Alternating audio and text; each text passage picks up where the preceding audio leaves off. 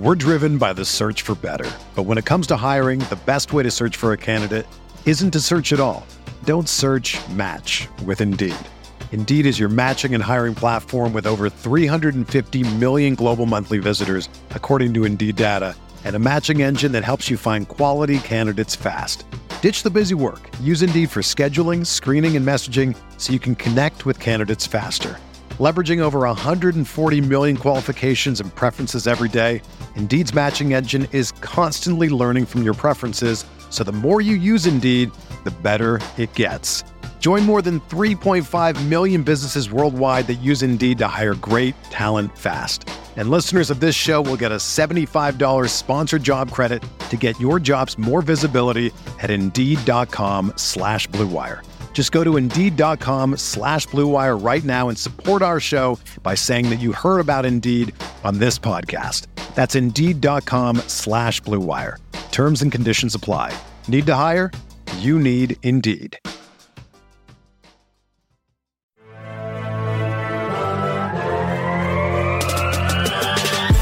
20 minutes a day, 365 days a year. This is the Pack a Day Podcast.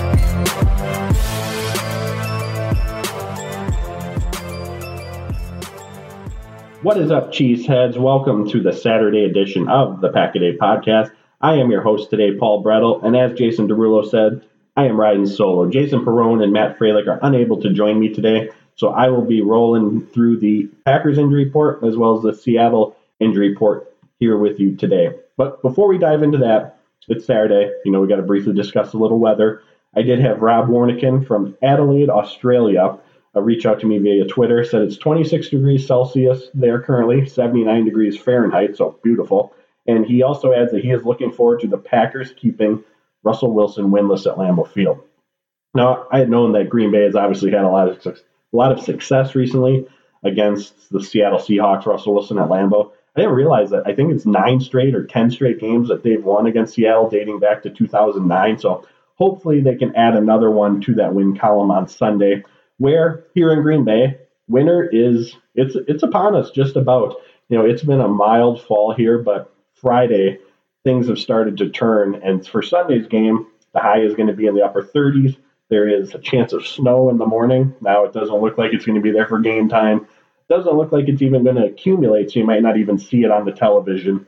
But there is the potential for snow in the morning. So highs in the 30s, snow potential. Green Bay Packers football is here. So let's dive into the injury report. And we're going to start with the big one Aaron Rodgers. He, of course, is not on the injury report at this time because he is still on the COVID reserve list but expectations are that he is going to be activated off of that on Saturday. That, is the first day that he is able to to come back to the team. So that's what expectations are. Matt LaFleur has already said that if Rodgers is good to go, he's going to play, and he sounds optimistic that he is going to be available. Davante Adams has said the same. Aaron Rodgers on the Pat McAfee show said this, uh, similar sentiments, and even Jordan Love in Friday's press conference would mention that he expects Aaron Rodgers to play on Sunday. So of course, I expect Aaron Rodgers to play on Sunday as well. However, I do want to just mention briefly Dr. McKenzie, the Green Bay Packers medical staff. We know they are very, very conservative. And for Rodgers to be activated, he doesn't have to test negative for COVID. He just doesn't have to have any symptoms, but he also has to go through some testing. So I know they do some conditioning, check his heart, things of that nature. Um, so everything needs to check out in that regard. It's not as simple as you know Saturday is the deadline. He can come back. He does need to pass some medical tests, but everyone sounds optimistic that he will be out there. So under the assumption that he's going to be out there, one thing in particular that I'm going to have my eyes on is: Are we going to see the Seattle Seahawks try to blitz Rodgers maybe more than what we have seen so far this season?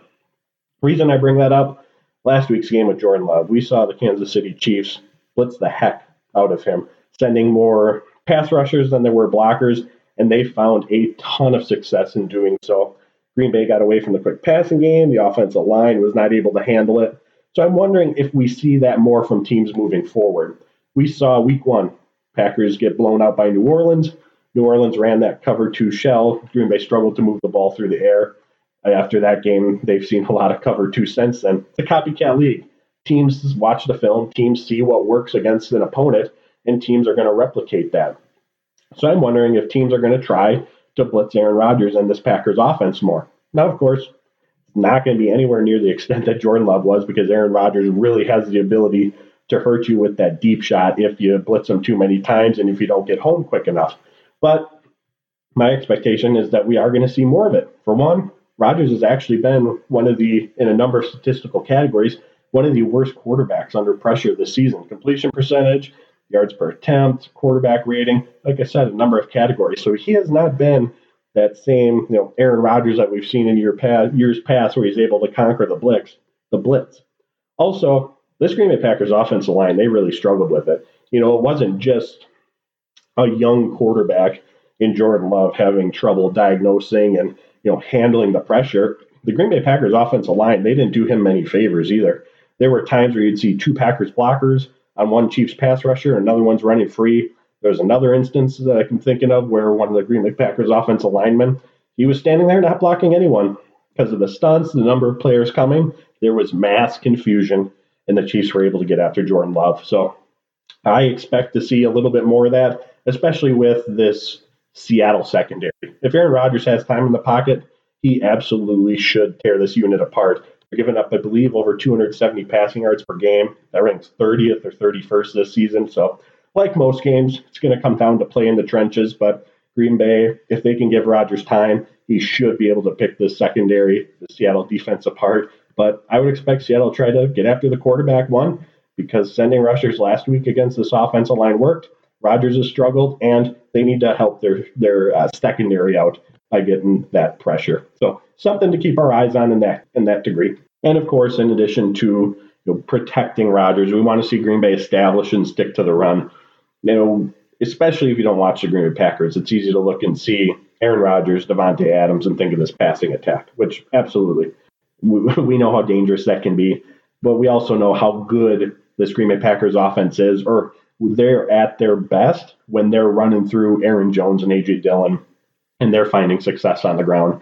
For whatever reason, Matt LaFleur tends to get away from that at times. So, again, it's going to be important, as it is every week, that Green Bay establish and stick to the run game. Even with musical chairs along this offensive line that we've seen this season, the run game, they've had their moments, but I wouldn't categorize it as dominant by any means, but they've certainly, certainly been effective enough that this Green Bay Packers offense can lean on them. So hopefully we see that as well.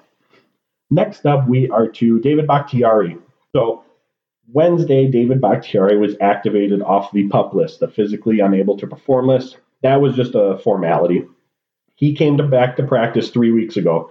The deadline to be activated is that three week window. So a team has the opportunity to activate him within those three weeks. Once activated, he goes on the 53 man roster. Had that deadline passed, Bakhtiari would have had to go to on season ending IR. So, like I said, it was a formality.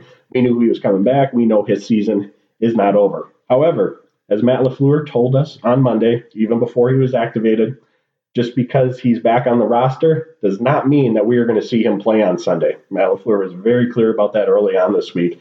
They want him, and understandably so, to be 100% ready. And apparently, Bakhtiari is not at that point yet. He is listed as doubtful for Sunday's game. And when Thursday's injury report came out, he was a limited participant. It was at that time that I started to expect that he was not going to play at all. You know, and then on Friday as well, he rested on top of that. So Matt LaFleur said it's going to be important that Bakhtiari string together multiple practices in a row. So for these upcoming weeks, as we're looking at the injury reports on Wednesday, Thursday, and Friday, pay attention to Bakhtiari because I'm not sure that we're going to see him back until we see full participant, full participant, full participant. Understandably so, they want to make sure that he is going to be 100% ready when he makes his return. So, with Bakhtiari doubtful and likely out, that means that the offensive line unit for this week is going to stay the same as it was a week ago, which honestly, a season getting back to back weeks with the same unit has been has been a challenge for the Green Bay Packers with the injuries that they've had to deal with. But I wrote an article uh, this past week over at Dairyland Express you know, talking about how there's going to be a decision to make when Bakhtiari does return. And that decision is what the heck do the Green Bay Packers do with Elgton Jenkins? And the answer to that question really has nothing to do with Elgton Jenkins. It's more so about Lucas Patrick, John Runyan Jr., and Royce Newman. We know that wherever Elgton Jenkins goes, he's going to thrive. He's going to hold his own. That's not the issue. So that's why it comes down to how are those other players going to perform? And really, there's two options. Elgton Jenkins can go back to left guard where he's a, a Pro Bowler. That means Lucas Patrick's going to stay at center until Josh Myers returns. And then Green Bay has to decide between John Runyan Jr. and Royce Newman at right guard. Or Elgton goes to center. I imagine in that situation, Runyan would stay at left guard. And then Green Bay has to choose between Lucas Patrick and Royce Newman at right guard. So that's not going to, again, Bakhtiari's out this week. That's not something that we have to concern ourselves with. But that is a big decision that's going to have to be made here in the you know coming weeks once he does make his eventual return. Moving along, Dominique Dafney. So he was on IR for a few weeks, made his return recently, but he is listed as doubtful for this game. And this tight end room, it's getting thin. We all know Tonyan's done for the season. Dominique Dafney, doubtful. Looks like he's not going to be able to play this week either. So Josiah Deguara, he's really going to have to step up. We know that he plays that versatile H-back role, but he's going to need to step up in the passing game as well. And we'll probably see a little bit more big dog in the passing game than maybe what we're used to as well. But the thing with making up the loss of Tonyan at the tight end position, particularly in the passing game, it's going to be a group effort. It's going to be big dog. It's going to take the side of Deguara. It's going to even take Allen Lazard, Equanimeous St. Brown. I mean, those are bigger receivers that can line up in the slot and run routes, similar routes to what Robert Tonyan did for the Green Bay Packers. So it's going to be a collective effort to try to replace that, you know, what he brought to this passing game. But the tight end room, it's it's looking a little thin at the moment. So don't be surprised if we see a practice squad elevation. Perhaps Green Bay brings up Bronson Kaufusi. Um, he's uh, actually they signed him to the practice squad in 2020. He's actually a third round pick as a defensive end. So he's changing positions. We all know how difficult it is for tight ends in general, even if you've had four years of college play to transition to the NFL level. So he's in a very difficult adjustment period right now. I wouldn't, have, if he's elevated, again, just speculating here, but if he's elevated, I wouldn't imagine that we see him. But in the preseason, when he was utilized, we saw that it was a lot as a as a blocker. And then Tyler Davis, Packers took him off. I believe it was the Indianapolis Colts practice squad a month or so ago. He's seen a few snaps here and there, but no Tonyan, no Dafney. we could certainly see more of him on the field on Sunday. Now, two big names who either didn't play or left Sunday's game against Kansas City. Kenny Clark, he is listed as questionable. We all know how important Kenny Clark is. He is the most important player on this defense for the Green Bay Packers. When Kenny Clark's rolling, and he has been rolling this season, folks, everyone, everyone on the defensive side of the ball benefits. When he's getting that push, the run game is better. They're generating pressure. That, of course, helps the secondary when he's getting pushed. He and generating that pressure, occupying blockers, that helps the edge rushers, that helps keep the linebackers clean. Everybody benefits when Kenny Clark is playing well. So obviously, goes without saying, but hopefully he is a go for this Sunday just because of what he brings to this entire defensive unit. We're driven by the search for better. But when it comes to hiring, the best way to search for a candidate isn't to search at all. Don't search match with Indeed. Indeed is your matching and hiring platform with over 350 million global monthly visitors, according to Indeed data, and a matching engine that helps you find quality candidates fast. Ditch the busy work. Use Indeed for scheduling, screening, and messaging so you can connect with candidates faster. Leveraging over 140 million qualifications and preferences every day, Indeed's matching engine is constantly learning from your preferences, so the more you use Indeed, the better it gets. Join more than 3.5 million businesses worldwide that use Indeed to hire great talent fast. And listeners of this show will get a $75 sponsored job credit to get your jobs more visibility at Indeed.com slash BlueWire. Just go to Indeed.com slash BlueWire right now and support our show by saying that you heard about Indeed on this podcast. That's Indeed.com slash BlueWire. Terms and conditions apply. Need to hire? You need Indeed. When you need mealtime inspiration, it's worth shopping Kroger, where you'll find over 30,000 mouthwatering choices that excite your inner foodie. And no matter what tasty choice you make, you'll enjoy our everyday low prices, plus extra ways to save, like digital coupons worth over $600 each week. You can also save up to $1 off per gallon at the pump with fuel points. More savings and more inspiring flavors make shopping Kroger worth it every time. Kroger, fresh for everyone. Fuel restrictions apply. One thing I do want to note is that he has been a limited participant all week.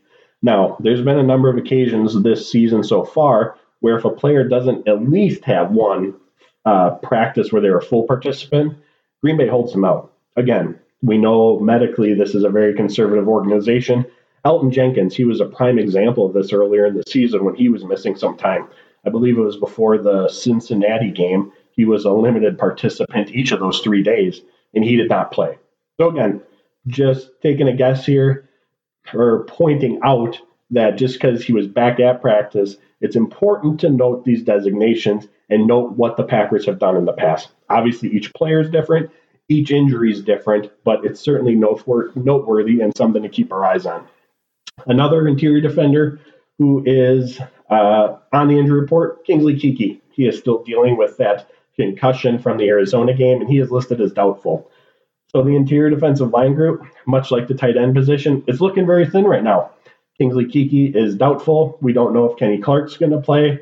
And with that, we might see a lot more of TJ Slaton, just as we did on Sunday in Kansas City. And side note here, what a performance by TJ Slaton. He played 46 snaps. That was the most along the interior defensive line. You know, they've been bringing him along very slowly this season, but they did not have that luxury on Sunday. They put Slaton in there. He was moving bodies, making plays, stuffing the run. Of course, there's areas to work on, needs to work on staying lower, but it was an impressive performance. And some other good news Dean Lowry, he was a full participant in practice on Wednesday, Thursday, and Friday.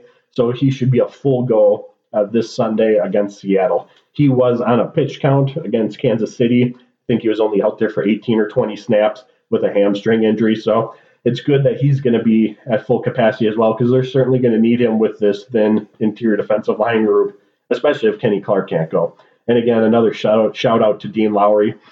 We know that he's he's someone who's not going to necessarily fill a stat sheet, does the dirty work, occupies space, eats up blockers, his teammates know when he's on the field because of again what he adds and taking up space, occupying those defenders, as I mentioned.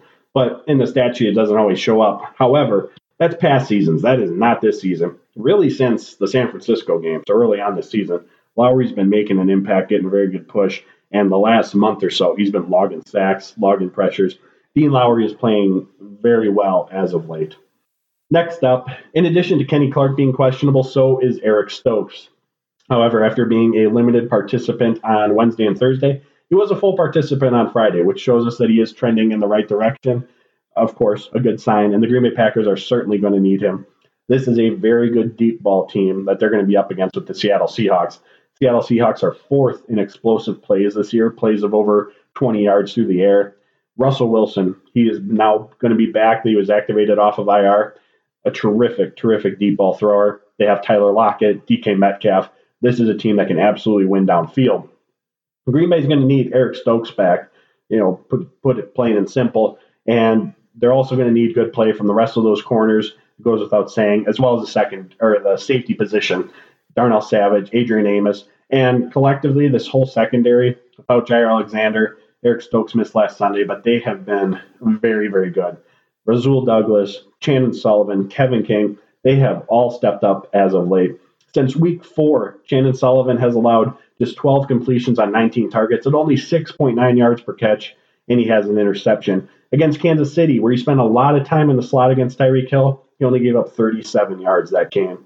Kevin King, his last two games, Cincinnati and Kansas City, those are two of the best games that he's played in some time. Maybe even go, or going back to probably 2019, we end that five interception season. He's allowed six receptions on nine targets for only 38 yards during those two games. Rasul Douglas, 21 targets since he came to Green Bay, 52% completion percentage, and of course, that big interception against Arizona. This unit, who would have thought? Coming into the season, one of my biggest concerns was the depth of this cornerback room. We knew what we had in Jaire Alexander. There was hope that Eric Stokes would develop and take those steps forward as the season went on. But at the time, you know, this is week one. That's hope. We don't know if that's going to happen. There's the question marks of Kevin King, and Isaac Yiadom, you know, Shemar Jean-Charles, question mark, question mark, question mark. But this unit, and they've done it mostly without Jaire Alexander, has impressed. Rasul Douglas was a heck of an addition. King, when he's been healthy these last few games, has been playing well. Chandon Sullivan, just a credit to this to the secondary and the coaching staff. They've really held together well despite not having Jaire Alexander, and they're going to face a tough test again this week. As I mentioned, the deep ball ability of the Seahawks team is is a dangerous one. Last designation for the Packers, Equanimeous St. Brown. He is listed as questionable. For Seattle, Russell Wilson is back in the mix. I already mentioned the big playability, and it's also going to be important for Green Bay to generate pressure and to contain him in the pocket. The pressure is for the obvious reasons. That's less time for these Packers cornerbacks to have to try to stick with Tyler Lockett, DK Metcalf. If if Russell Wilson has time or if he's able to break contain, get out of the pocket, we've seen him extend plays. We've seen the trouble that he can cause for defenses by doing so. And we are asking this Packers secondary, even as well as these guys are playing, to cover any receiver for that matter, but especially these guys that Seattle has for four, five, six seconds. That is a tall, tall task and one that the secondary is going to lose far more often than not. And while Wilson can be very tricky to bring down, I do want to point out that Kyler Murray, Patrick Mahomes, the two quarterbacks that Green Bay's gone up against these last two weeks, they have done a very good job of uh, of containing them, keeping them within the pocket so they're not able to extend those plays. So Green Bay is going to need to, the Green Bay defensive front is absolutely going to have to do that once again. In addition to Russell Wilson coming off IR, D'Wayne Eskridge, rookie receiver from Western Michigan, he's off IR as well. He only appeared in one game this season, week one, but from his time at Western Michigan, if you followed the draft process, he's extremely explosive. He's a playmaker, big YAC ability. So another another weapon added to the Seattle offense. Other players who were rolled out are linebacker Cody Barton, cornerback Austin Blast. Uh, both have played minimal to no snaps this year. And then also safety Marquise Blair. He's seen 119 snaps this year, a role player. He is listed as out as well. Last big news for Seattle Chris Carson, their running back. Uh, he's missed the last few games or month or so with, with a neck injury. He's been on IR. He did come back to practice this week. However, he is not expected to play on Sunday. So we know the Seattle Seahawks like to run the ball, try to lean on that run game. So expect to see Alex Collins and a heavy dose of Rashad Penny as well at the running back. So there you have it, folks. That will wrap up our injury review of the Green Bay Packers and the Seattle Seahawks before Sunday's game. As always, we appreciate you guys tuning in. You can follow me on Twitter at Paul underscore Bretl. You can find my work over at Dairyland Express as well as Cheesehead TV. Next week, our crew will be back together but until then, be sure to enjoy Sunday's game, enjoy the weekend, and as Jason Perone says, stay safe and go pack go.